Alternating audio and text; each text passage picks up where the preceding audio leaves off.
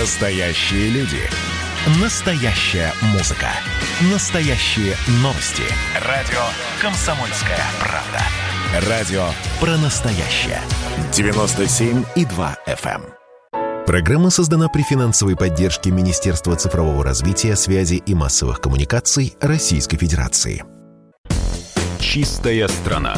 Контроль качества. Добрый день, дорогие радиослушатели. В эфире программа «Чистая страна» и я ее ведущий Александр Чекшин. Сегодня у нас в гостях председатель Комитета торгово-промышленной палаты России по природопользованию и экологии Сергей Алексеев. Добрый день, Сергей. День добрый. И директор по развитию Национальной организации поддержки проектов поглощения углерода Олег Плужников. Добрый день, Олег. Добрый день, Александр. И говорить мы будем о той теме, которая сегодня всех беспокоит. Это тема парниковых выбросов, тема углеродной нейтральности, тема, которой озабочено и правительство, и президент, и вроде как нам, и всем нам поставлены цели. И цели сложно достижимые, как я понимаю. Цели, как всегда, мы берем на себя обязательства, которые не так просто исполнить. Скажите, пожалуйста, с точки зрения углеродной нейтральности, то, что сегодня происходит, те процессы, которые происходят в стране, они приведут к показателям, которые сравнимы с европейскими нормами, существующими на тех рынках, для того, чтобы мы не попали под санкции, которыми нам угрожает Европа? Ну, давайте тогда я начну, да, Олег, с вашего позволения. Я бы, может быть, хотел даже начать, даже вот до вашего вопроса был как бы так произнесен тезис в отношении того, что вот озабочены выбросами парниковых газов и так далее, и так далее. Ведь на самом деле, собственно, как таковыми парниковыми газами с точки зрения климата сейчас мир уже особо сильно об этом, серьезно об этом не задумывается. Да? То есть есть ученые, там, которые считают концентрации, есть ученые, которые рассчитывают, а насколько там, соответственно, изменится климат, насколько изменится количество опасных природных явлений и так далее, и так далее. Но, собственно, основные проблемы сейчас лежат не в плоскости экологии, не в плоскости, да, климатических как таковых изменений. Основные проблемы лежат сейчас в плоскости экономики и энергетики. Какими будут экономика и энергетика будущего через 20-30 лет, но именно как раз в разрезе того, что мы должны выходить, вы правильно сказали, на рельсы углеродной нейтральности, и, собственно, это предполагает Парижское соглашение, к которому Российская Федерация присоединилась. То есть, грубо говоря, какой будет экономика, чтобы мы смогли на 1,5-2 градуса снизить температуру? Абсолютно правильно, абсолютно правильно. И должен сказать, что на одной из последних конференций сторон, ну, практически на всех, в том или ином виде встает вопрос в отношении введения обязательного ценового регулирования для тех стран, которые участвуют в Парижском соглашении. И даже в Париже, когда принималось Парижское соглашение, были бурные дискуссии в отношении того, надо на глобальном уровне вводить ценовое регулирование, надо ли платить на глобальном уровне за выбросы парниковых газов, там, в первую очередь за выбросы СО2, или этого делать не нужно. Ну, в конечном итоге победила, скажем так, умеренная точка зрения, что вот в Парижском соглашении это не зафиксировано, но, тем не менее, зафиксирован, как вы правильно сказали, переход на 2 градуса, желательно 1,5 градуса, вот эти вот истории зафиксированы. Так же, как и зафиксирована история в отношении того, что необходимо все-таки уходить от инвестиций в ископаемую энергетику и переключать инвестиции на энергетику чистую. Но в любом случае вот тема эта, на самом деле, с повестки дня не сошла, а становится все более острой. И сейчас, наверное, самая острая тема здесь – это введение пограничного углеродного налога, то, о чем говорит Европейский Союз, когда разработал уже свою стратегию зеленого курса, и то, что сейчас очень сильно беспокоит нашу промышленность. Да, Сергей Михайлович, вы хотели добавить? Да, нет, я хотел бы это прокомментировать. Давайте мы сейчас остановимся до углеродного налога. Давайте. Я хотел бы вот обратить внимание, что мы сейчас говорим про градусы. И имеем в виду только изменение климата в рамках выбросов парниковых газов. Ну, это очень однобокая точка зрения, скажем, но это подход, который нам пропагандирует некая ограниченная группа климатологов, которая очень имеет отдаленное отношение к действительности. Наверное, имеет, но гораздо большее отношение к этому имеют те процессы, которые происходят в Земле, как в самой системе. Земля – это, по сути, живой организм, она также дышит, как мы с вами, у нее есть свои процессы, и то, что мы называем выбросами парниковых газов, накладываются на те процессы, которые реально происходят на Земле.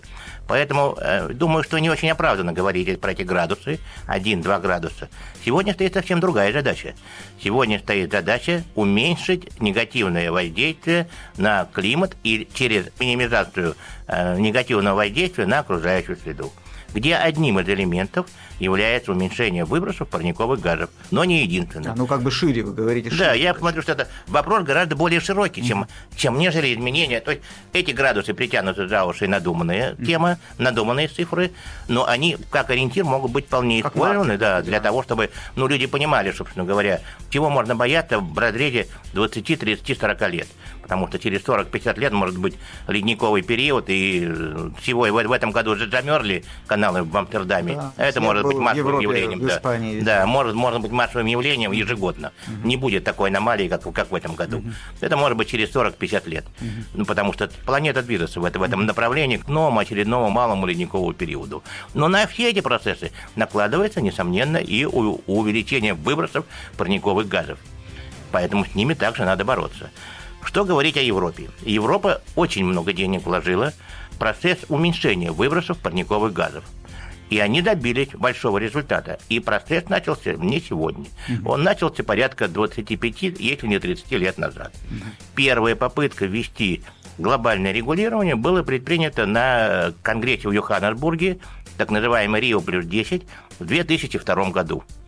Когда они не смогли это провести, поскольку в рамках Киотского протокола не было стимулов для слабо развивающихся стран, и в рамках общего голосования африканские и развивающие страны не поддержали Евросоюз, и это без нашего участия. И эта инициатива не прошла. Потом был Копенгаген, где эта идея также не прошла с большим треском. И в конечном итоге появилось Парижское соглашение.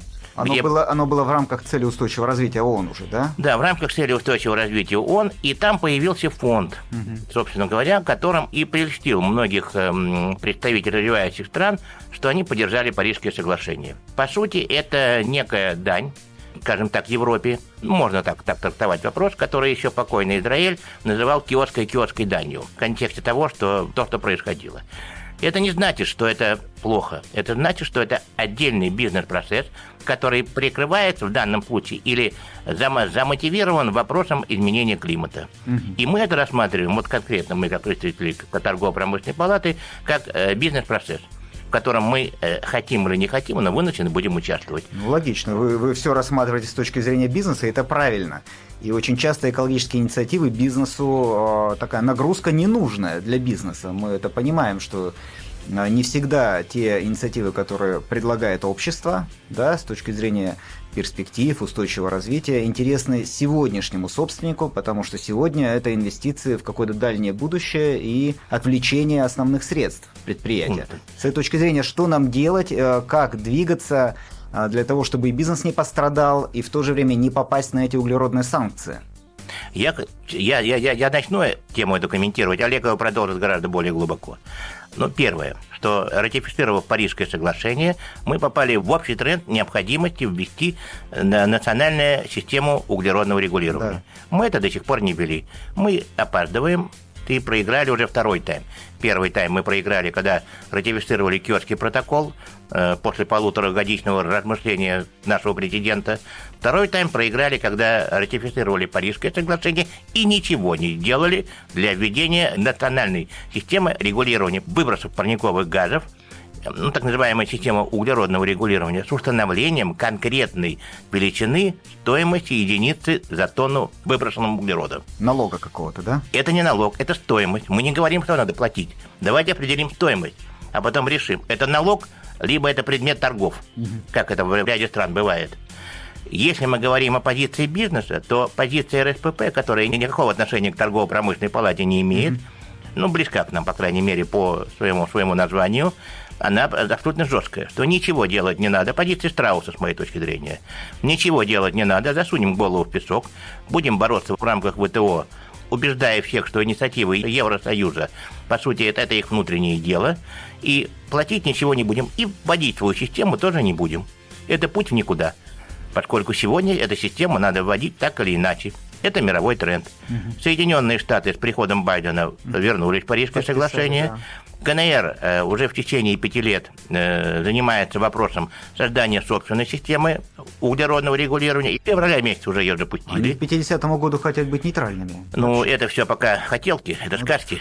Ну, такое ощущение, что к 60-му, но это не сильно. Да, меняет, это сказки, они у них менее амбициозные цели, чем у нас. И эти цели могут измениться, и темпы строительства угольных электростанций у них не снизились. Mm-hmm. Так что все это некая хотелка и, скорее, пиар-компания. Mm-hmm.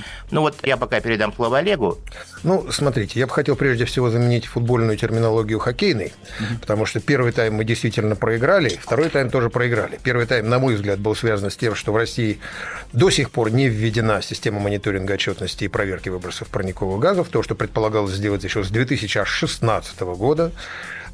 Второй тайм заключался в формировании модели регулирования выбросов в Российской Федерации, соответственно, разработке закона о регулировании, который должен был заработать фактически уже в 2020 году, там планы были в 2019 году все это дело разработать.